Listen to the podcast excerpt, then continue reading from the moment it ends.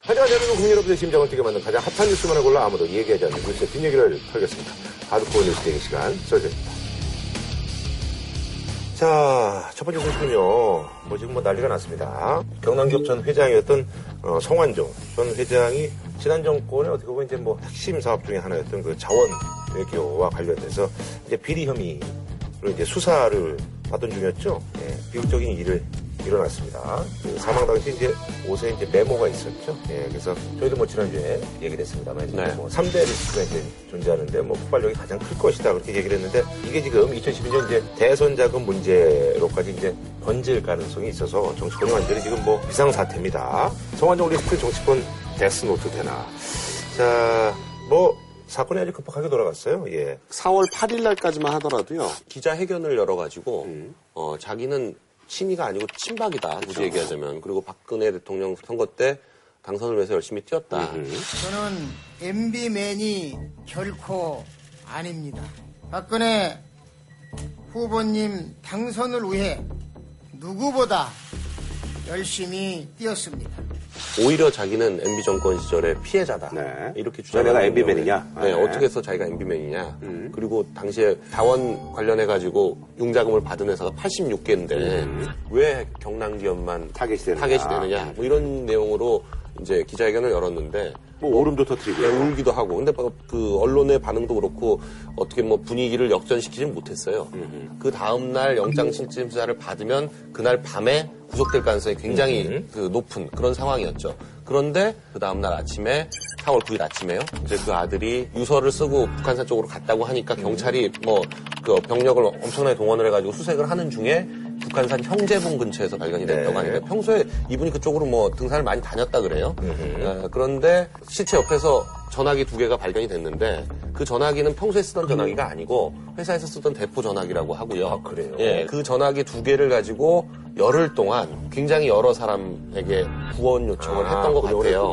예. 했죠. 근데 일요일 날 김무성 대표가 그 기자회견을 할 때 보면 평소에는 모르는 번호 받지 않는데 자기도 모르는 번호로 전화가 여러 통 와가지고 전화를 해봤더니 성한종 어, 전 의원이더라. 그러면서 검찰 조사를 충실히 받아라 변호인 동- 대동에서 그렇게 얘기했다라고 얘기하는 거 보면 김무성 대표뿐만 아니라 하여간 연락할 수 있는 모든 주요한 사람들한테 다 연락을 했던 것 같아요. 근데 어쨌든 이제 그 소위 말해서 이제 지푸라기라도 이제 그 잡는 심경으로 이제 전화를 이제 돌렸던 예. 사람들한테 혹시나 마지막까지도 전화가 오지 않을까 기대했던 게 아닌가. 문제는 근데 예. 이제 그 메모가 발견된 것 안에는 뭐 쉬운 여섯 자니까 무슨 내용이 있겠습니까? 누구 이름과 네. 금액 정도밖에 적혀 있지 않은데 경향신문하고 아침에 한 50분 가량을 통화를 했다는데 그러니까 알려진 바에 의하면 경향신문 기자 어, 이기수 부장이랑 통화하면서는 돈준 경위 각각에 대해서 다 얘기를 했다는 거예요. 아하. 이게 이제 처음에는 경향신문 사장한테 전화했다는 얘기가 많아요. 아하. 확인은 안 돼 있습니다. 돌아다니는 얘기는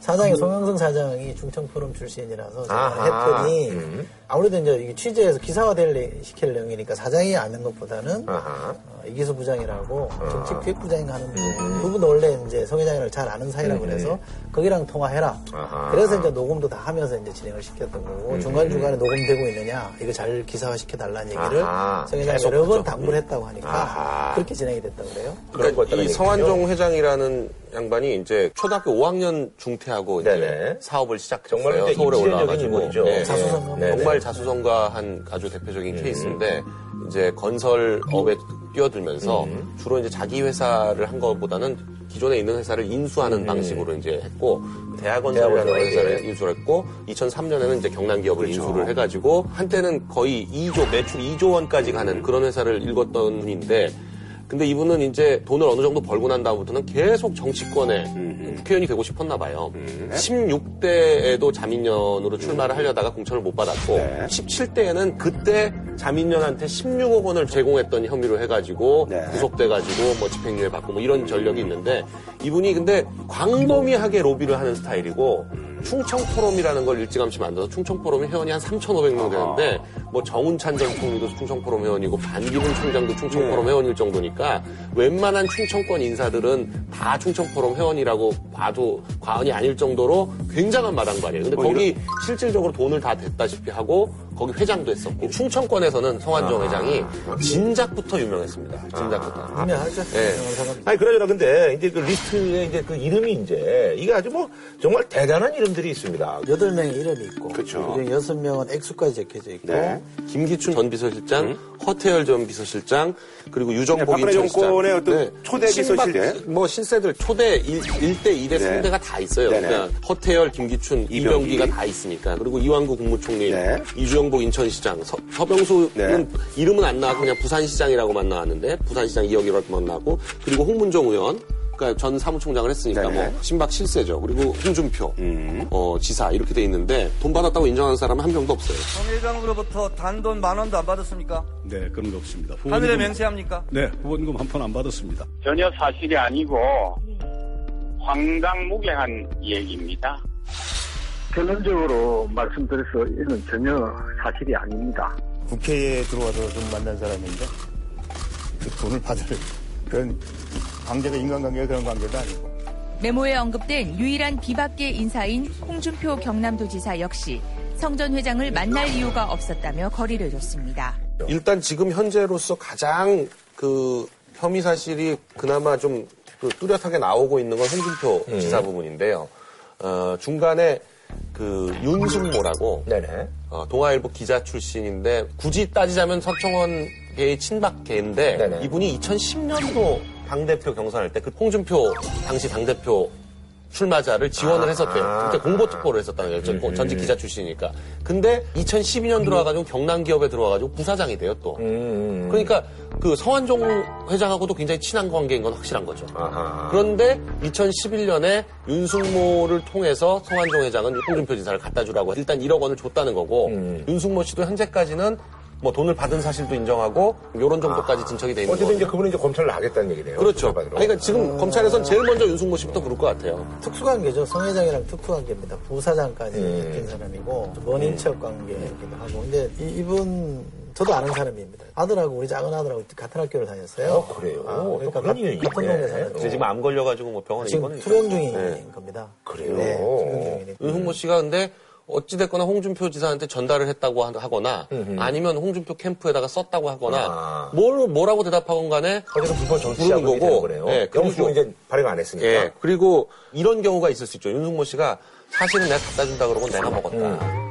뭐 이렇게 될 수는 있겠죠. 그럼 이제 소위 말하는 배달 사고가 되는 건데 지금 홍 지사 쪽에서는 배달 사고다, 배달 사고다라고 주장을 하고 근데 있어요. 그 자기가 먹었다고 그게 아니 자기가 먹은 형식적으로 그렇게는 안 할 것 같은데. 그렇게 얘기되는 네. 경우가 없죠. 그리고 배달 사고를 할 때 보통 뭐 반쯤 전달해주고 반 먹고 이런 배달 사고는 있어도 전액을 다 먹는 배달 사고는 이 경우는. 모르겠어요. 그러니까 홍 지사, 홍준표 지사가 알았는지는 잘 모르겠습니다. 모르실 수도 있어요. 음. 그렇죠, 그렇죠. 그러나 제가 볼 때는 윤석모 씨가 혼자 착복하지는 않았을 음. 거예요. 쓰긴 어디 썼을 거예요. 경선 자금을 썼을 텐데 이거를 홍 지사가 알았느냐 몰랐느냐 이게 핵심이죠. 그죠. 아니, 근데 지금 이제 여덟 명이 이제 이름이 있는데 사실 이제 뭐 이병기 그리고 이왕구 이분은 그냥 이름만 있으니까. 이 두분은 이제 거명이 돼 있고 중요한 거 같, 묘하게 음, 거 않고. 안 써진 사람이 현 정부에서 가장 센 사람들이에요. 어허. 비서실장과 국무총리잖아요. 어. 근데 묘하게 그 두 사람은 액수를 안 써놨어요. 근데 이게- 만약 이 액수 안 쓴 게 경향신문 통화에 구체적으로 액수가 특정이 되고 어떻게 어떻게 전달됐다는 게 녹취록에 그게 들어있느냐 저는 그게 중요할 것 같아요. 아하.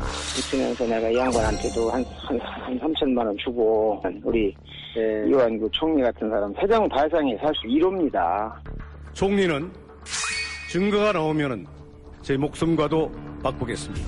이왕구 사실 이제 국무총리 같은 경우는 이제 취임성으로 사실 부패 전쟁을 이제 선포하신 분인데, 근데 그 뭐 얘기 들어보니까 뭐 이제 성전 회장이 이제 뭐 측근들한테 내가 그 이양구 국무총리한테 이거 미운 털이 박혀가지고 내가 이거 뭐 이렇게 됐다라고 뭐 주변에 많이 읍소를 또 하고 또 그리고 이완구 지금 국무총리가 성전 회장 측근한테 여러 번 전화했다는 게 또뭐 아니, 보도가 그러니까 나오고 있어요. 9일날 자살했다는 게 알려지고 10일 날 그 성전회장의 측근이라는 분들이 이제 태안군 의회 뭐 전 부의장, 태안군 의회 의장 뭐 이런 사람들이에요. 그러니까 그 이 군의원들이 언론 인터뷰를 통해 가지고 여러 가지 얘기를 하니까 이완구 총리가 직접 그 두 사람한테 한 사람한테 12통, 한 사람한테 3통을 직접 전화해 가지고 도대체 무슨 얘기를 했느냐. 라고 이제 따져 물었다는 거죠. 음. 왜 총리가 직접까지 전화를 해가지고 그렇게 따져 물었어야 할 내용이 도대체 과연 뭐가 있느냐 이제 그런 의혹이 좀 있는 거죠. 네. 근데 그게 이상하잖아요, 누가 생각해도. 본인이 뭐 잘 모르고 또 과거에 악연이 있었다는 거 아니에요? 무슨 이렇게 저 입찰 들어갔다가 구소시험으로 들어갔다가 떨어지는 바람에 서 회장 소송을 쪽이 떨어지거나 거죠. 소송을 걸었었는데 충남도 그래서 서로. 감정이 안 좋다 이러는 건데 뭐 되게 우리가 지금 미로 짐작한다고 제가 만약 이완구 총- 이완구 총리고 뭔가 거래가 있었다 그러면 무슨 얘기를 자꾸 하고 다녔는지 궁금할 수밖에 없어요. 그래서 저는 전화했을 수도 있다고 보는데 안 그러면 전화할 이유가 없잖아요. 그냥 뭐 공식 통로를 통해서 정보 보고를 받아도 충분한 거니까. 그래서 저는 두 가지로 해석을 하는데 일단 과거에 그런 악연이 정리가 됐을 거다. 송 회장 스타일이 그런 묵히는 스타일이 아니라고 제가 알거든요. 그럼 그 다음에 풀었을 거예요. 그리고 의외로 가까운 사이에 있을 수도 있겠다. 그런 점들만 지금 이제 추론이 가능한데 이 이완구 총리의 처신도 국민적으로 좀 불신을 사기는 충분합니다. 제가 볼 때는. 대단히 부적절했어요. 2012년 12월 대선에도 관여하지 못했던 것은 예, 1년 동안 투병 생활했습니다. 하지만 이런 해명과 달리 2012년 12월 7일 충남 천안시 아우네 장터에서 당시 박근혜 후보를 지지하는 연설 장면이 공개됐습니다. 도지사와 국회를 해보니까 이 대통령이라는 자리는 그냥 되는 자리가 아니에요. 같은 충청 지역 출신인 이완구 총리도 성전 회장과 친밀한 관계가 아니라며 선을 그었습니다. 충청권에서 우리 이완구 지사님이 15대 때한분 되셨고 그 다음에 홍문표 의원이 17대 때 한 분 되셨고 뽑아주세요. 예, 우리 의원장님 말씀하셨습니다마는 무슨 당시에 성 회장을 만난 사실도 없나요? 그건 모르겠어요. 기억은 모르겠으나 선거사무소에서 보통- 만난 적도 없으신 거예요? 어, 그건 기억 기억 못합니다. JTBC가 있던 성완종 다이어리를 보면 의원 재직 시절부터 지난달까지 20개월간 이 총리의 이름이 23차례 등장합니다. 그 저기 송 회장의 어떤 그 메모에 대해서는 뭐 특별히 뭐 하실 얘기 는 없으시고요. 이 8명을 포함한 더 큰 리스트가 있다고 봐요. 헌장이 있고 거기에는 더 각각의 구체적으로 날짜와 준 금액들이 다 정리되어 있을 거라고 저는 봐요. 한 부사장이 회사 비리가 모두 정리된 USB를 가지고 있다는 주장이 나왔습니다. 이 USB가 성완종 리스트 수사의 핵심 열쇠가 될 수 있다는 관측이 나오고 있습니다. 그래서 이게 드러나면 그야말로 판도라의 상자가 열리는 열리는. 거기 때문에 정치권 자체가 붕괴될 가능성이 있어요. 엄청나게 큰 고려가 불 가능성이 있는데 그 기사는 어딘가 있을 수 있다고 봅니다. 그러니까 그런 암시를 좀 준 거예요. 그래서 사실 8명이라고 하면 묘하게 이 정권에서 힘 좀 쓰는 사람들 이름이 다 있잖아요. 그러니까요. 예, 깜짝 놀랐어요. 정권의 핵심은 예. 다 그거는 곤란했다는 거예요. 원장부에서 곤란해서 보여준 거예요. 예를 들어서 뭐 거기에 밑도 끝도 없이 뭐 강용석 뭐 이러면 이상한데 그잖아요. 신뢰성 어, 그러니까. 아니, 저는 몰라요, 성완종을. 그러니까 뭐 아니, 밑도 끝도 없이 뭐 저는 몰라요. 근데 지금 여기는 보면은 약간 억하심정 내지는 보복 뭐 이런 것이 좀 있어 보여요. 왜냐하면 아주 일방적으로 친박만 쭉그 기재가 돼 있거든요. 근데 이분 성격상 친박만 그렇게 줬을 리가 없는데 그리고 심지어는 야대 야권하고도 워낙 친하게 지내왔기 때문에 왜냐면 그동안 새누리당이 아니었거든요. 2003년, 2007년에는 누가 봐도 특이하게 특별 사면을 받았거든요. 그러니까 집행유예 선고가 확정되자마자 한 달 만에 사면 받고 막 이런 이런 일이 두 번이나 번복되다 보니까 그럼 그땐 그 뭐냐 누가 봐도 좀 이상해 보이고 그 소장님 말씀하신 것처럼 원장이 나온다면 그 원장은 정말 폭발력이 클 가능성이 있고요. 그렇게 되면 2003년에 대선 수사처럼 되는 거예요.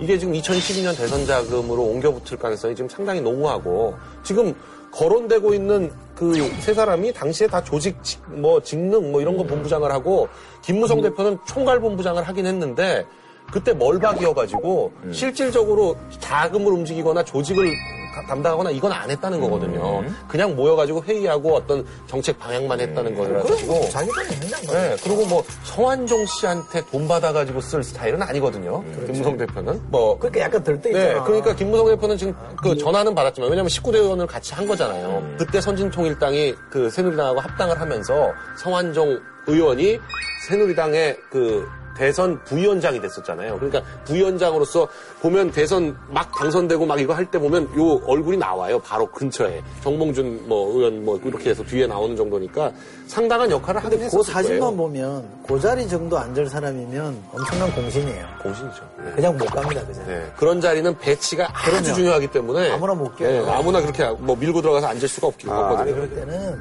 친노회상은 분명히 나옵니다. 여기 친노회상 나오고 특별 사면 누가 시켜주느냐부터 시작해서 그 다음에 야당 인사 이름이 조금 지나면 이제 나오기 시작할 겁니다. 그래야 이제 균형을 맞출 거거든요. 그러면서 정치권을 긴장시켜서 이걸 덮어야 될 텐데 문제는 이게 덮는다고 될 일이냐. 이게 총선 쟁점화 될 가능성이 있어요. 선거가 명하거든요. 야권에서도 여기서 자유로운 사람들이 있을 거 아니에요. 그럼 제대로 한번 까보자. 그래서 특급 요구하면 그거 안 받기도 난감할 거 아니에요. 또 명한 거는 뭐냐면 김무성, 김문수 이 대권 주자는 얼굴에 뭔가 약간 좀 화기가 돌지 않습니까? 제가 약간 그렇게 봐서 그런데 표정이 네. 밝아요. 제가 볼 때는. 그리고 상당히 강한 의사들을 지금 내뱉고 있어요. 뭐 철저하게 이제 수사를 하자 뭐 제대로 하자 이렇게 얘기하는 거를 보면 이분들은 그것도 좀 자유로운 사람들인 것 같아요. 또 여권 내에도 자유로운 사람들이 있을 거 아니에요. 그럼 그 사람들도 이 건이 계속 진행이 되는 게 좋겠다라고 볼 수도 있는 겁니다. 그러면 이게 의외로 갈 수도 있는 거고. 음. 여러 가지 이해관계 때문에. 그렇죠. 그렇게 되면 정권이 현 정부가 이게 레임덕 정도가 아니고요. 레임덕은 쩔뚝거리는 거 아니에요. 네. 근데 아예 못 움직이는 건 뭐라고 해요? 대도덕이에요. 대도덕이 될 가능성이 있습니다. 그래서 이거는 굉장히 인화성이 큰 거고 어디까지 갈지 아무것도 모르는 사안인데. 아니, 근데 네. 지금 얘기 들어보니까 그 성전 회장이 이제 사실 이제 기업하시는 분들이 꼼꼼하시잖아요. 하다못해 저기 저 같은 놈은 이제 가계부를 쓰는데 그래서 뭐 얘기 들어보니까 지난 뭐 하여튼간 수년간 해가지고 뭐 이렇게 아침 6시부터 해가지고 저녁 잠들기 전까지 무슨 뭐 이렇게 동선이라든지 이런 것들 다 적어놓어. 알려진 걸로는 2년치 그런 어떤 메일 기록부 같은 게 있다는 거죠. 네. 이른바 성완종 리스트에 나오는 인물도 이 일정표에는 등장합니다. 매일매일 아침부터 저녁까지 누구 만나고 뭐 했고 뭐 했고 시간대별로 뭐 했는지를 자세하게 적어놨다는 거예요. 최근 2년치를. 네네. 저는 그래서 그 메일 기록부를 보고는 무슨 생각이 났냐면 예전에 모래시계에서요. 그 박근영 씨가 그때 이제 카지노 대부로 나오는데 정치권을 협박을 할 때 딱 그런 표현을 해요. 자기는 초등학교 졸업하고 그때부터 사업을 하면서 매일 장부를 써왔습니다. 네. 그러면서 거기에 모든 걸 다 적어놨습니다. 이런 식으로 협박을 하는 장면이 나왔었거든요. 아니 근데 상식적으로 생각해보세요. 돈준 사람이 되게 이게 한두 명이 아니다 그러면 기록을 해놓기 마련이에요. 그건 당연하죠. 나중을 위해서라도. 네. 안 하는 게 이상한 사람이죠. 저도 사실 그 리스트가 있습니다. 저희 집 사람 제가 박하준 리스트가 2013년 4월부터 있죠. 매일. 그거 볼 때마다 속이 쓰릴 텐데. 나 같은 근데 이제 나중에는 그게 핑거 리스트가 아니고 투페이 리스트야. 네, 네. 그게 좀 무뎌져요. 나중에. 처음에는 막 우라통이 터지고 그러다가 나중에는 그냥 아 이건 뭐 어차피 내가 해야 되는구나. 그냥 이렇게 해가지고 좀 무뎌지는 경향이 있는데 아니 근데 저기 이게 사실은 원래 이제 그뭐뭐 MB 뭐 이래가지고 소위 말해서 이제 친이 쪽을 겨냥한다고 그랬는데 이제 이게 영 뭐 진짜 성완종 씨를 건드린 것 자체가 가이드라인을 아예 그냥 이게 뭐 의미해 두지 않는다는 그런 얘기도 또 되게 우리가 집권 3년 차쯤 되면 대형 사정 카드를 꺼내 든다는 얘기가 있죠. 음. 그러니까 박근혜 정부도 사실은 사정 카드를 뽑아야 돼요. 근데 만약에 사정 카드를 뽑겠다고 하는 사람들이 기획을 할 때 뭘 기획하냐 그러면 전 정권에 이래야 되는 것이고 이거 딱 떨어지는 사건이어야 돼요. 음. 예를 들면 비리나 뭐 부정이 있는 사안을 건드려야 돼요. 자원외교가 이제 뭐 문제가 많다는 게 많았잖아요. 네. 그래서 자원외교를 많이 한 리스트를 꺼내놓고 보니까 경남 기업이라는 게 있었던 거예요. 제법 많이 받은 데란 말이에요. 근데 그게 서한종이라는 회장이라는 분이 정치인 출신인데다가 정치를. 예. 상당히 마당발이고 대통령직 인수위원이었습니다. 자문위원까지 했으니까 누군가 기획한 사람이 볼 때는 괜찮은 여러 가지 조건을 잘 갖춘 사람이었던 거죠. 그래서 이제 시작을 했는데 기자들 사이에 흘러나오는 얘기는 뭐냐면 처음에 시작했던 거는 털어보니까 아무것도 안 나왔다는 거예요. 아하. 돈은 융자 받았는데 딴 데 안 써주고 다 제대로 쓰였다는 거예요. 아하. 그런데 어쨌든 실패했고. 그러니까 그러니까 근데 그때부터 이제 별도 수사가 진행이 돼서 부인과 아들의 사업까지 상당히 많이 압박이 됐다. 그래서 이분이 굉장히 화가 많이 났다 그래요. 검찰이 과하게 나오니까 그러면 내가 가만 안 있겠다라고 여러 군데 이제 찔러 본 거죠. 구명운동을 했는 건데 그 대상자들이 다 오리발렘이 그러니까 이제 화가 나는 거죠. 그러니까 그림 이렇게 진행이 된 겁니다. 그러니까 처음에 그러니까 누군가가 기획을 했던 이 사건을 기획했던 대선 과정을 잘 모르는 사람이에요. 아, 그러니까 결과 이렇게 될 줄 몰랐군요. 그냥 그러니까 피상적으로 아, 그렇죠. 성완종 하면 MB맨 뭐 이렇게 그렇지. 생각을 하니까. 그러니까, 아하. 그 친박과 성완종 전 회장 간의 네트워크를 잘 모르는 사람이 기획을 한 거예요. 벌써 다 얘기가 나오는 있다. 게 네. 얘기가 나오는 게 그거예요. 김기춘 비서실장이 계속 있었으면 과연 이런 일이 터졌겠느냐. 아, 그러니까 무리하게 이런 수사를 기획을 하지 않았을 거다. 아니, 그러니까 수사는 당사자인데 당연히 안 하죠. 수사가 진행이 됐겠죠. 수사는 지금 계속 진행돼 왔던 건데 그걸 이렇게까지 밀어붙이게 하지 않았겠죠. 아하. 왜냐하면 김기춘 비서실장은 장악력이 있으니까 장악력이 있다는 거는 정보를 끊임없이 보고받고 끊임없이 회의해가지고 끊임없이 지침을 주고 하는 것이 국정 장악인데 지금 보면 제가 볼 때는 이병기 실장이 오면서 확실히 검찰에 대한 장악력이 떨어진 거예요. 네. 그래서 검찰에 대해서 잘 모르는 거예요. 그러니까 그건 뭐 우병우 수석은 과연 알고 있었냐? 제가 볼 때 우병우 수석도 잘 몰랐던 것 같아요. 그러니까 지금 이게 이렇게까지 간 거죠. 왜냐하면 성완종 회장이 어느 정도 어떤 사람인가를 정치권에 있는 사람들은 알거든요. 근데 우병우 수석은 성한종 시장이 어떤 사람인지 모르는 거예요. 아, 그러니까는 저만큼도 몰랐던 것 같아요. 제가 볼 때. 김기춘 실장이 네. 있었으면은 우병우 수- 뭐 수석이 이렇게 기획을 해서 성완종 전 회장을 타겟으로 했을 때 이거를 미리 막았을 것이다. 아니 타겟을 했다고 하더라도 요렇게 요렇게 요렇게 요렇게 지침을 줬겠죠. 그동안 사실 검찰총장들마다 계속 강조했던 게 환부만 도려내라.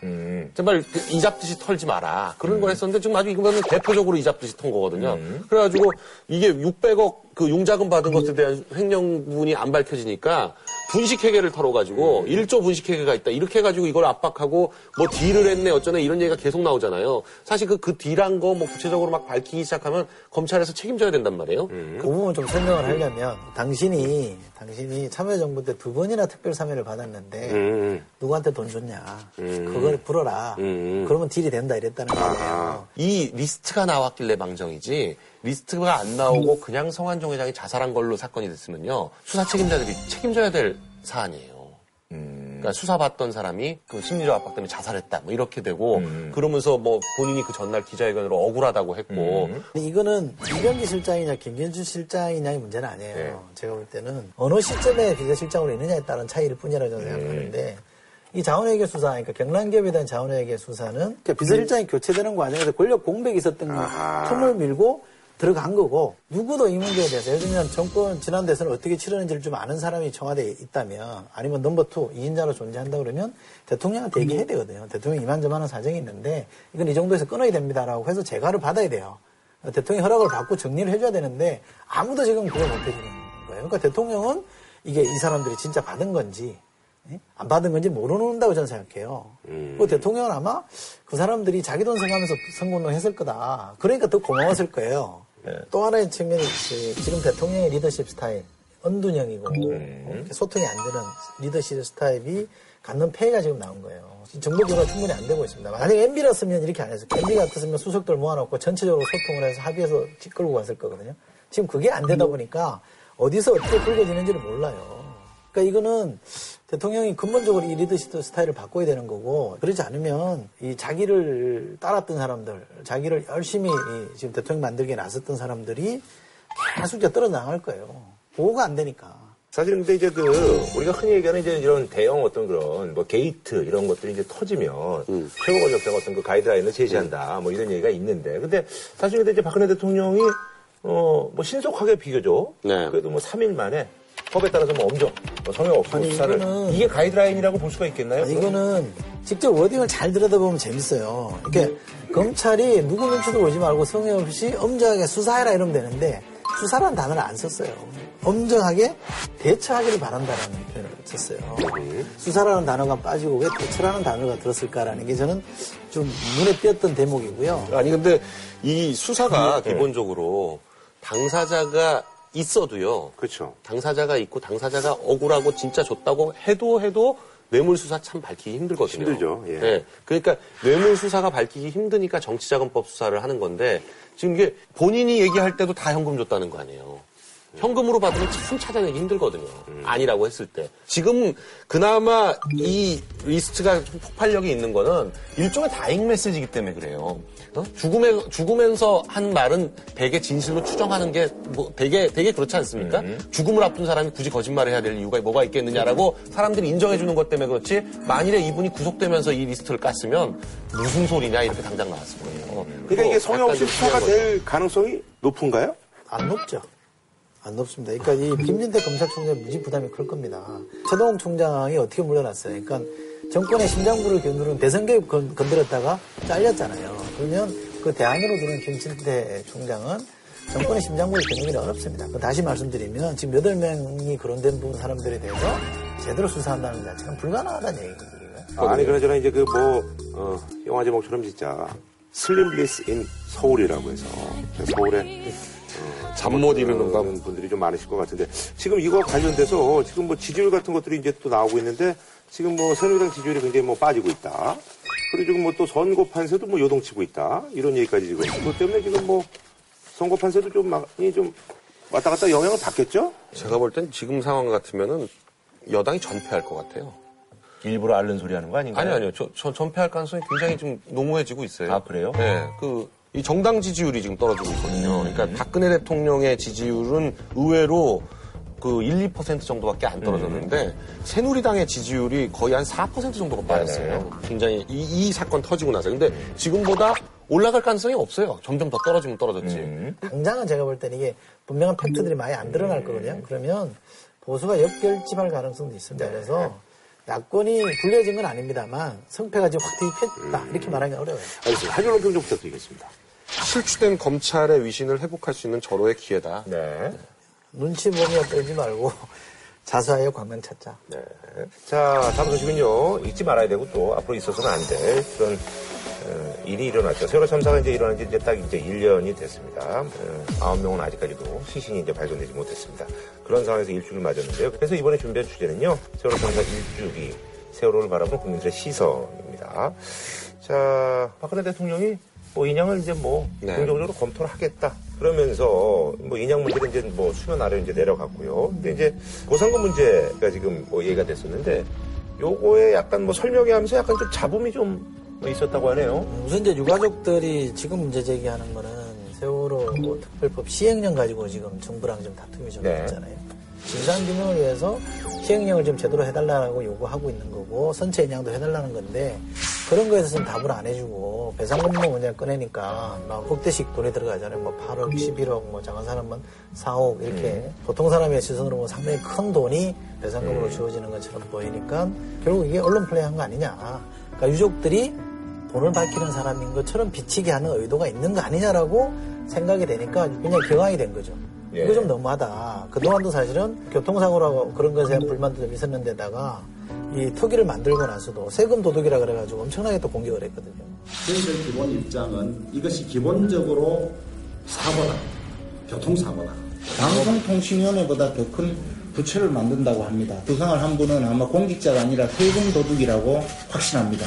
그런 점에서 보면 이분들은 굉장히 이제 피의식이 있는데 이번에 또 이렇게 나오는 게 상당히 좀 기강된 반응을 보였던 거고 아니 근데 이제 그 세월호 피해 보상 신청 지급 설명회에서 그런 얘기가 나왔다고 그래요. 배상금을 받으면 앞으로 이제 더 이상 뭐 이제 이의 제기를 하지 않는다. 근데 여기에 대해서 이제 유족들이 이제 반감이 있는 거잖아요. 아, 그 반감이 있을 수 있죠. 근데 그거는 이제 특별법에 그런 조항이 있으니까 음. 사실은 이번에 문제 제기할 게 아니라 처음 법안이 만들어질 때 특별법이 만들어질 때 문제 제기를 하는 게 시점으로 보면 맞는 거였는데 어쨌든 돈 줬으니까 더 이상 시비 걸지 마시오라는 걸로 비춰지니까 안 그래도 쌓인 게 많은 유족들 입장에서 볼 때는 이게 뭔가 자꾸 이렇게 우리를 떼쓰는 사람으로 비치는 것처럼 만드니까 화가 나 있는 거죠. 그러니까 지금 서약해라 뭐 이렇게 표현하는 것 자체가 충분히 그분들의 마음을 다치게 할 수 있는 건데 이거 이렇게 안 할 수 있거든요. 조금 세심하게 부드럽게 얘기할 수 있는 거고 다른 법에도 이런 사례가 여태까지 뭐 5.18 뭐 같은 경우도 그렇고 다 있었던 조항이에요. 국가가 보상금을 법에 따라서 지급을 하면 당연히 그 이후에는 이제 추가로는 이의 제기를 하지 않겠다. 이런 건 당연히 봤거든요. 그러니까 그건 뭐 이런 겁니다라고 잘 얘기하고 그리고 좀 이렇게 어, 따뜻하게 접근을 했으면은 그런 오해가 안 생길 수 있었던 문제인데. 이게 지금 배상금 신청 기간이 또 너무 짧습니다. 그래서 이제 9월달 중으로 신청을 해야 된다라고 이렇게 이제 그것도 법에 법의 네. 규정이 그렇게 돼 있다는 거죠. 예. 이게 좀 아쉬운 대목인데요. 지금 이제 이 건 때문에 가장 황당한 상황에 직면한 게 실종자 아홉 분의 가족이잖아요. 아홉 명의 가족입니다. 그러니까 시신도 수습이 안 됐는데 배상금 신청을 하러 가야 되는. 유족들 입장에서 그걸 하고 싶겠습니까? 지금 시신도 수습이 안 됐는데. 근데 지금 시신 수습하려면 인양을 해야 되잖아요. 네. 인양은 아직 결정도 안 됐어요. 만약 입장 결정이 나더라도 인양하는데 상당한 시간이. 걸리잖아요. 근데 그 전에 배상금을 신청해라고 하니 이 사람으로서는 기가 막힌 노릇 아닙니까? 그러니까 이런 배려가 좀 부족했다고 예, 알겠습니다. 자, 근데 해수부가 이제 발표한 그 배상금 그 액수를 보면요. 희생자 이제 304분에게 지급되는 액수가 좀 차이가 납니다. 그러니까 이건 일반적으로 그 사고가 났을 때 법원에서 적용하는 기준이 있거든요. 그 기준을 적용해가지고 계산을 해서 나온 금액이에요. 그러니까 사망 시의 위자료를 1억 원 정도. 위자료는 다 이제 동일하죠? 네, 1억 1억. 원, 1억 원 정도로 모든 사람들한테 이제 1억 원씩을 음. 하고요.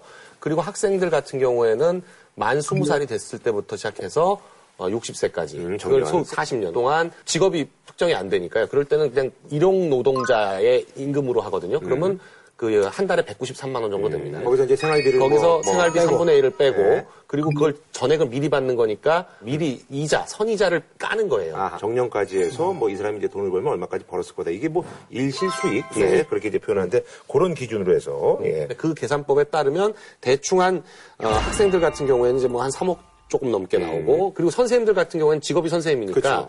급여가 193만 원보다 훨씬 높거든요. 그렇겠죠. 그러니까 그거에 따라서 계산을 하니까 선생님들 같은 경우에는 그좀 차이가 있겠죠. 네, 그보다 훨씬 더 많이 나오고 이렇게- 예, 일반인들 같은 경우에는 지금 뭐 60세에 사망하신 분이 있는데 그런 분 같은 뭐 놀러 가신 분들도 예, 계시니까. 그런 분들 같은 경우는 훨씬 적게 되는 음. 거고 그리고 이제 그 국민 성금이 거친 게 있잖아요. 음. 그걸 이제 1인당 3억 원씩 예, 주기로 하고 그리고 학생들 같은 경우에는 여행자 보험 들어놓은 게 있는데 거기서 나오는 1억 원 이렇게 해가지고 학생들 같은 경우는 대충 한 8억 원. 네. 선생님들 같은 경우는 한 11억 원. 자, 근데 이제 그 뭐 생존하신 분들도 마찬가지로 이제 뭐 근데 의제하고 이제 이제 보상금이 나겠죠. 그 사망자의 경우에는 계산이 명확하니까 기준을 딱 정해서 지금 이 금액이 나온 거고요.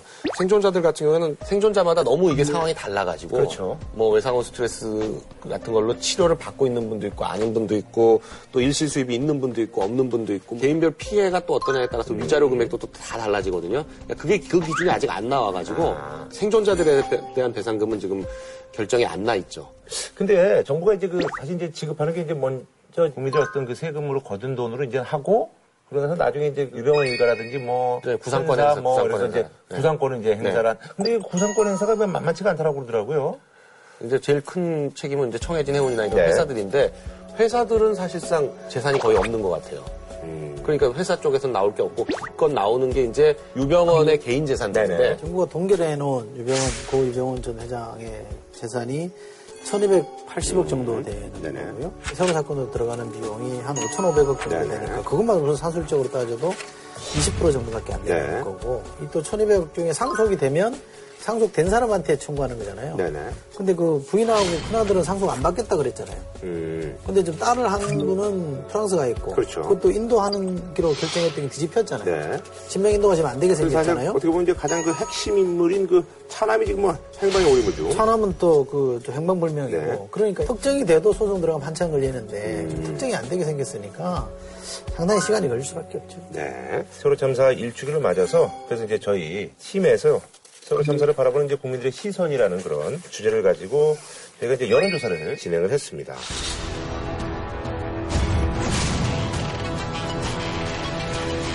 선생님께서는 현재 세월호 참사에 대한 진상 규명이 충분히 이루어지고 있다고 보십니까? 라고 했는데 그렇다. 라고 얘기하신 분들이 26.4% 그리고 그렇지 않다가 65.4% 그리고 관심이 없다가 8.2%니까 어쨌든 65% 이상 되시는 분들이 진실 규명이 조금 더 명확하게 좀 돼야 되는 거 아니냐. 65%면 10명 중에 한 7분 정도는 그렇죠. 안 됐다 이렇게 얘기하는 거니까 정부가 굉장히 세게 들어야 될 대목입니다. 아, 뭐 이런 것들 때문에 사실 이제 박근혜 대통령이 인양을 네. 하기로 이제 뭐 결정을 거의 이제 하신 것 같은데 뭐 여기에 대한 어떤 또 뭐 세대별로 어떤 뭐 특징이 있지 않습니까? 예. 이게 네. 젊은 사람일수록 그 특히 안 됐다고 하는 사람들이 많습니다. 음. 진상 규명이 제대로 안 됐다고 보는 분이 20대가 83%고 30대가 81%가 상당히 높고요. 이게 이제 50대로 들어가면 그렇지 않다가 51%대로 또 떨어집니다. 그러다가 60세 이상으로 가면 38.9%니까 또 떨어집니다. 그러니까 연세 많으신 분일수록 뭐 그 정도면 된 거 아니냐 이렇게 보시는 것 같은데 이거는 대체로 정치 성향에 따라서 어느 정도는 선입견을 갖습니다. 아, 이거 정치 성향에 따라서 아니, 그만하면 된 거 아니냐라고 생각하는 거죠. 진상 규명이 이제 지금 뭐 이제 65.4% 되시는 분들이 충분치가 않다라고 지금 생각하시는데 이 와중에 진상 규명이 어떻게 보면 굉장히 꼭 필요한. 그러죠. 그래서 이거는 뭐 구조가 거의 뭐 비슷한 데가 또 하나. 쌍둥이 배라고 네. 하죠. 오하마나입니다. 음. 그게 또 뭐 인도로 팔렸다는 얘기가 있어요. 그래서 이게 굉장히 그 진상 규명이 굉장히 필요한데. 특별조사 입장에서는 급하게 와서 본 모양이에요. 지난달에. 근데 대충 둘러봐도 아 이거는 이 진상 규명할 때 꼭 필요한 밴데라는 생각을 하더라고요. 사고 경위를 좀 짚어보려면 이 배를 타고 어, 맹골 수도도 한번 지나가보고 생각을 갖고 있었는데 근데 뭐 조사위가 이래라 저래라 할 수 있는 권한이 없나 굉장히 아쉬워하더라고요.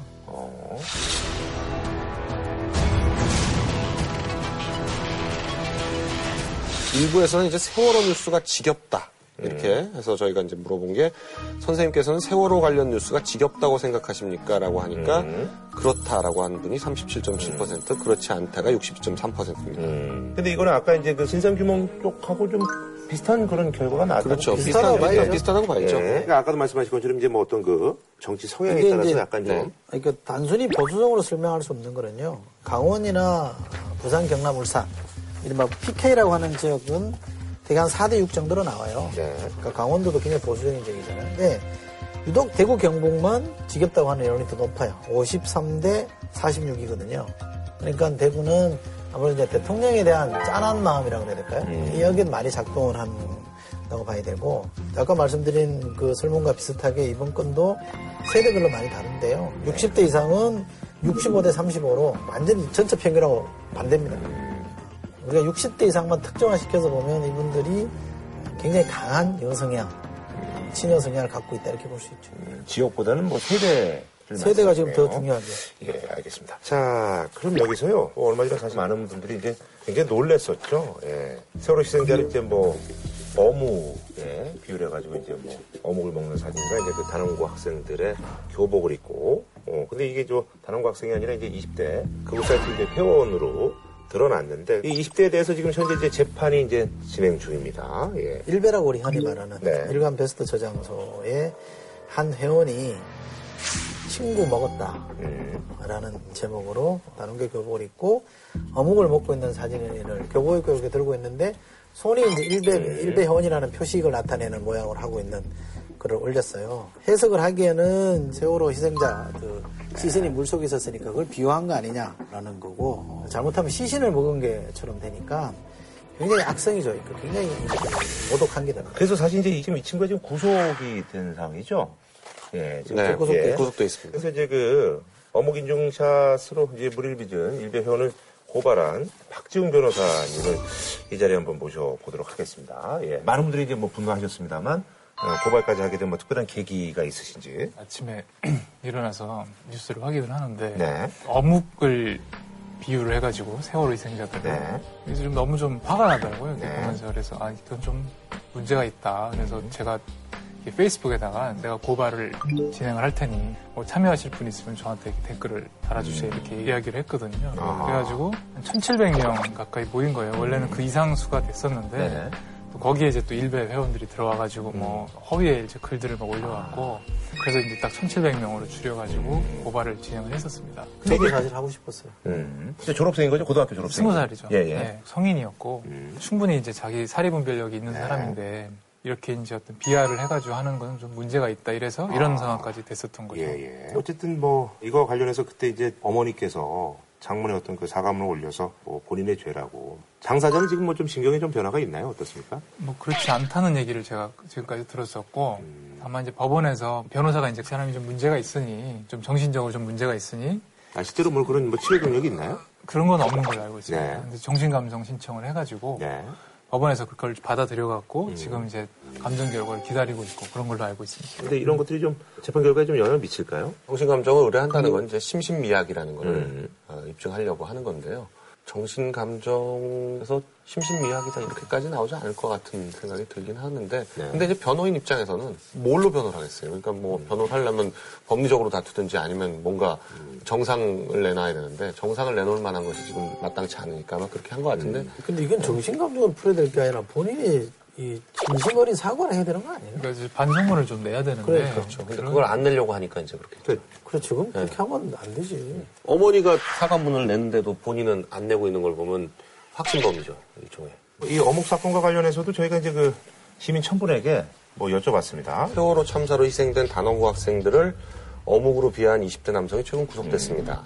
선생님께서는 이 남성을 처벌해야 한다고 생각하십니까? 처벌해야 한다가 68.4%, 처벌하지 말아야 한다가 31.6%로 나왔습니다. 처벌하지 말아야 된다는 의견도 사실은 31%나 되는데 뭐 이분들의 생각은 아무래도 뭐 표현의 자유라든지 뭐 이런 그렇죠. 거. 예, 그동안 또 이런 문제가 나오면 늘 이제 표현의 자유의 한계가 과연 어디까지냐 이제 이런 문제가 나왔었는데 네. 여러 가지 면에서 참 요즘 첨예하게 이제 양극화가 돼 있다 보니까 진영 논리가 적용을 해요. 적용이 돼요. 그래가지고 이를테면 똑같은 형태의 표현을 국가 원수나 정당 지도자나 이런 사람에 대해서 하면 그건 표현의 자유고 그렇지 않으면 또 표현의 자유가 아니다. 이렇게 말하기도 참 애매하거든요. 그러니까 피해자가 누구냐에 따라서 어떤 경우엔 표현의 자유가 어떤 경우엔 표현의 자유가 아니다라고 얘기하기도 뭐하고 그래서 이건 좀 뭔가 기준이 좀 필요한 문제입니다.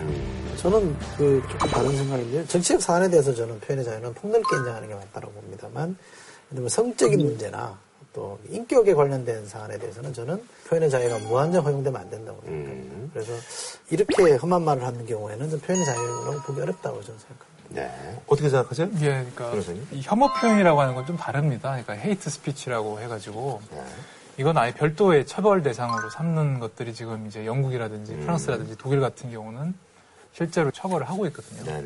그런데 이제 공적 인물이라든지 이런 대해서 가급적 처벌을 하지 않도록 해서 좀 정치적인 표현의 자유나 이런 것들은 훨씬 더 넓게 인정해주는 이런 관행들이 좀 있는 것으로 알고 있습니다.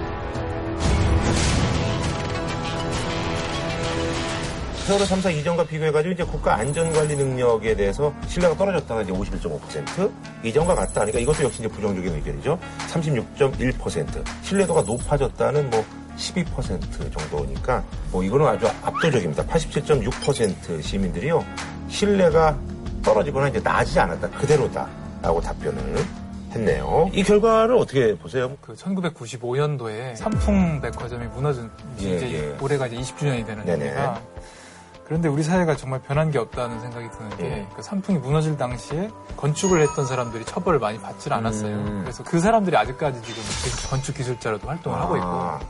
이런 상황인데 사실 세월호 문제 같은 경우도 20년이 지났는데 이런 안전 기술이라든지 이런 것에서 충분히 발전을 했음에도 불구하고 정작 그 실무에서 돌아가는 것들은 전혀 그렇지 않은 상황들이 있다는 거죠. 이런 부분들에 대해서 일반인들이 신뢰를 하지 않는 거는 어떻게 보면은 법제도의 집행의 문제인 것 같다. 엄히 처벌을 하지 않고 제대로 처벌하지 않고 이런 문제들 때문에 계속 두려워하는 현상들이 반복되는 게 아니냐 이런 생각이 들죠. 마지막으로 이제 세월호 참사 일주기인데요. 한 말씀 좀 부탁드리겠습니다. 최근의 일인데 그 세월호 유가족들에 대해서 이제 경찰이 최루 액을 쐈다 이런 얘기 들었습니다. 근데 사실은 세월호 유가족들에게 최루 액을 쏠 게 아니라 손수건을 내밀어야 되는 것인데 너무 가혹하다. 제대로 된 진상 규명이 이루어지고 보상도 이루어져야 될 것이다 이렇게 생각합니다. 이참 국민적으로 애도해야 할 일인데 어떤 정치적 쟁점화가 돼가지고 이게 원망과 증오 이런 거를 자꾸 불러일으키는 것 같아서 이게 잘 마무리되고 진상규명이 이루어져가지고 어, 이주기부터는 좀 순수하게 좀 추모하는 마음으로 세월호 사건을 접할 수 있었으면 좋겠습니다. 네. 그 카레 노래를 쓴 김훈 작가가요. 어, 세월 1년 전에 이제 특별 기고를 하는 게 있습니다. 이 사태를 둘러싼 정치적 조건들을 제거하고 진실의 실체를 드러내는 것만이 문제 해결책이다. 정치력으로 정치를 제거하는 것은 쉬운 일이 아니다. 그 어려운 길을 우리는 가야 한다. 이렇게 언급하고 있습니다. 다시 말씀드려서 이 문제가 정치적 쟁점이 안 되도록 만들어야 실체가 드러난다라고 하는 거니까 이거는 여야 공이 이 문제로부터 좀 자유롭게 벗어나서 실체를 드러내는 노력을 하는 쪽으로 어려운 길이긴 하지만 해달라 이렇게 주문하거든요. 전적으로 공감합니다. 네. 알겠습니다. 오늘 뭐 시간 내주셔서 너무 고맙습니다. 네, 감사합니다. 예, 좀 화제를 좀 전환해 보도록 하겠습니다. 지난 연말에요, 뭐 아주 정말 예, 이분과 관련된 그런 사건이 박근혜 대통령 어떤 지지율 하락에 단초를 제공을 했잖아요. 예, 청와대 문건 유출 사건의 어떤 핵심 인물입니다. 조홍천 청와대 어, 공직 기강 비서관이 어, 이 와중에 또 제 인생을 지금 시작을 했다고 하네요. 그래서 이번에 준비한 주제는요. 저기 해물라면 먹고 갈래요? 조홍천 전 비서관 식당 주인으로 변신입니다. 예. 이게 뭐 라면 먹고 갈래요? 이게 저기 그 영화에 나와가지고 이게. 라면 먹을래요? 근데 뉴스하고 이제 신문에 이제 그 어떻게 보면 이제 단골 손님이라는 표현을 많이 쓰는데 이분이야말로 요즘은 식당 주인으로 이제 변신하셔가지고 단골 손님이 아주 확보가 아주 뭐 지상 과제입니다. 예. 위치가 지역구. 네, 저희 전 지역구. 그, 그, 거기라서 서교동이래 가지고 네. 이제 제작진에서 한번 좀 가봤으면 좋겠다. 그래가지고 제가 전화를 했어요. 네. 전화를 했더니 전화를 안 받고 전화가 넘어가더라고요. 아, 착신으로? 어. 네, 넘어가더라고요. 그러더니 어떤 여자분이 받아요. 근데 이렇게 전혀 이게 장사하는 목소리가 아니고 그냥 자다 깬 듯한 아, 목소리로 아, 어, 여보세요? 이렇게 어. 만든 거예요. 그러니까 어디입니다 이렇게 만든 것도 아, 언제 전화하셨어? 1시에. 그럼 아, 문을 안 열었어요. 그러니까 낮에 가려고 점심을 하는 줄 알고 그랬더니 아 저희가 낮 장사를 안 합니다 이러면서 위치가 어디예요? 그랬더니 아 제 지금 이 핸드폰으로 약도를 보내드릴게요 어, 문자로 그래가지고 문자로 약도가 왔어요.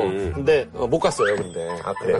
결과적으로 못 갔는데 못 가니 이렇게 장황하게 하세요? 어디냐고 서교동에 그 호텔 사거리라고 하는 데 있는데 호텔의 건너편 백악선 사거리 있는데요. 그 홍대 중심 상권하고 약간 좀 멀어요. 그래서 제가 딱 보기에 아 이분이 참 상권 분석도 못하고 위치도 참 에이, 근데 이거 위치도 황당한데 예, 이거 예. 그냥 아니 그러니까 권리금을 아끼면 안 돼요. 그러니까 이분이 이게 그러니까 변호사니까 권리금이 아까우니까 에이 뭐 거기나 여기나 마찬가지인데 무슨 권리금 그렇게 주고 거길 가 해가지고 저쪽은 홍대라고 볼 수가 없어요. 아니 근데 이제 근데 홍대 상권하고 완전히 떨어져 있어. 때큰 뭐 영향은 없다고 봐요. 대학생들이 뭐 전복 먹겠어요? 뭐 그 장사 잘 되는 거 안 되는 것까지 뭐 분석을 하고 있어요. 아니 너무 안타까워서 나만 보고 그랬더니 안타까워서 아니 그나저나 보니까 뭐 전복이 주 메뉴인데 뭐 가게 이름이 재밌어요? 주부라고? 주부라고 어, 그래서 이제 보니까 또 와이프가 여셨고 네. 예, 이분은 뭐 이제 뭐 직관에 이제 혀토맨이라고 뭐 이렇게 재밌게 이제 쓰고 다니시나 봐요. 근데 그 쭈부란 것도 그 원래는 좀 이렇게 다른 원래 상호를 쓰려고 그랬는데 네. 뭐 쭈부라고 하니까 또 거기에 또 약간 또뭐 해석 해석을 하는 분들이 뭐 있- 아니, 그러니까 그걸 창원에서 원- 지었겠죠. 원래 이름을 네. 이제 전복집이니까 전화이복이다 이렇게 음. 하려고 했었다는데 전화이복 좀 약간 이상하다. 아니, 그것도 괜찮네. 너무 그러니까. 말장난 같아. 네, 그러니까 그 본인의 희망이 좀 들어있지. 본인이 전화위복의 계기가 됐으면 좋겠다 이렇게 생각하는 근데 거고. 그거를 뭐그 말장난하는 그런 거 있거든요. 그래서 뭐 어? 굴집 같은 경우도 뭐 저기 굴, 어, 구라구라, 김구라 뭐 이런 것도 있어. 있어. 그런 거 좋잖아. 어, 근데 그 약간 그래. 전화이복이 약간 제가 보니까 이런 것 같아요. 그 예전에 노무현 대통령도 그저 꼬마 민주당 출신 네. 인사들하고 하로 동선이라는 네. 식당 차렸던 적이 있거든요. 겨울에 쓰는 부채. 네, 그러니까 여름에 난로와 겨울에 부채처럼 네. 쓸 때, 뭐, 필요는 없지만 하여간 갖고 있어야 된다, 뭐 이런 의미로, 그러니까 지금은 쉬고 있지만 뭐 언젠가 미래를 기약하자. 이걸로 이제 하루 동선이라는 맞아요. 이름을 지었던 건데, 이분도 이제 내가 이번에 이렇게 된 게 이제 전화위복이 되겠거니 생각해서 전화위복으로 할까 하다가 쭈부로 한 것도 사실은 거의 구속 직전까지 갔다가 영장 기각돼가지고 살아왔으니, 어, 용궁 갔다 왔다 이런 심정에서 주부다 이렇게 음. 저- 지었을 수도 있을 것 같아요. 네. 저는 전화위복 괜찮은 것 같아요. 어, 이게 뭐 본인이 이 우선 아니 근데 이제 이- 지금 이름은 쭈부예요. 아, 니 그러니까 가게 이름이라는 거는 기본적으로 기억하기 좋아야 되는 거니까 음. 전화위복 그러면 전자하고 복자만 이렇게 하면 어, 어? 전복? 어, 기억하기 쉬울 것 같고 음. 쭈부점도 저는 잘 지은 것 같아요. 괜찮은 것 같아요. 예. 네. 근데 그 이분이 근데 이렇게 좀 사진도 좀 찍혔더라고요. 얼굴이 굉장히 좋아지시고 근데 이분이 본업이 이제 변호사 일을 나는 이제 하고 싶지가 않다 당분간은. 예. 당분간은 이제 법률 조언은 어. 5분을 안 넘기는 선에서 아, 식당 손님들한테. 네, 법률 조언을 하겠다라고 했는데 본인이 아마 지쳤겠죠. 음. 심신이 아마 많이 지쳤을 거고 이분도 검찰 출신이잖아요, 그죠? 근데 검찰 출신이 검찰 청사 들어가는 걸 제일 싫어한대요. 조사받으러 가는 걸 제일 끔찍하게 얘기한다는 거 아니에요? 아마 본인이 징글징글한 것 같아. 음. 그러니까 그런 일에서 좀 벗어나고 싶다고 생각하는데 직업적으로 뭐 낙향하신 거라고 보면 되겠네. 그렇죠. 직업적으로. 네, 어. 직업적으로는 이제 낙향하는 어. 거죠. 네. 아니 뭐 변호사도 전문직이니까 기력을 회복해서 변호사 일 다시 하면 좋겠고 인심을 많이 얻어서 여기서 출마하는 것도 뭐 경쟁자가 있긴 하지만 출마? 출마하는 것도 방법인데 공천을 어디서 받고? 새누리당 새누리당에서 공천을 줘요? 아니 근데 사실 저기 정치인들이 사실 이게 생계가 네, 막연, 막, 아, 막연한. 분들이. 많아요. 네, 막연한 분들이 예, 많아요. 그래서 연예인들도 마찬가지예요. 프로그램 없으면 그냥 땡이에요. 그러니까 식당 많이 내잖아요. 예, 그래서 정치인분들 중에서 사실 뭐 이게 식당 내신 분들이 꽤 있어요. 대표적인 분이 그 저기 김기현 전 국정홍보비서가 네. 그 이거 저 목탕 옆에 있는 그 냉면집 말하는 거죠? 청주 냉면. 아 거기 그 되게 네. 유명한 데인데? 그러니까요. 아 나 거기 가서 먹었거든요. 네. 어, 맛있던데? 아니, 그래서 그. 그저갈 때마다 서비스도 주시고 그래요. 작년 연말에요. 어. MB가 한 신익에 한 40명 데리고 가서 거기서 삼겹살하고 냉면 먹고 그랬대요. 음, 아 그래서 그 저기 이명박 전 대통령이 뭐 이제 자주 가는 냉면집 해가지고 여기가 지목된 적이 있었거든요. 네, 네. 아 거기구나. 어, 그 저기 노무현 정부 시절에도 그 이강철 전 수석이 저기 횟집 냈었죠. 네.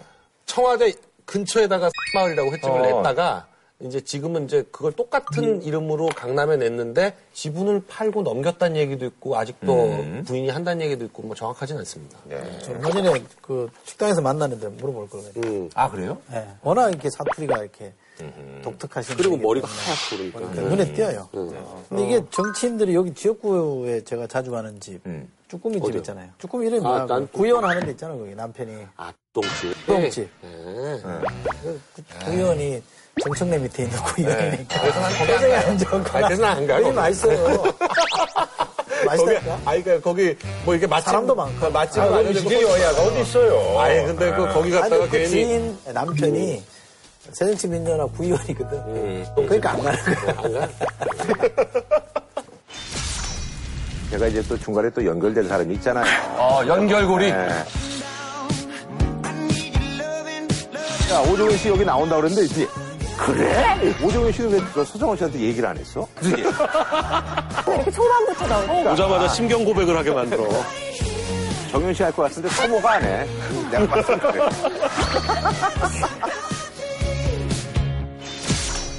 자, 어쨌든 뭐 이제 총천 전 비서관 해물요리집. 방송 이렇게- 나가고 나서 손님 많이 오겠네요. 그러니까 사- 손님 많이 올 것 같아요.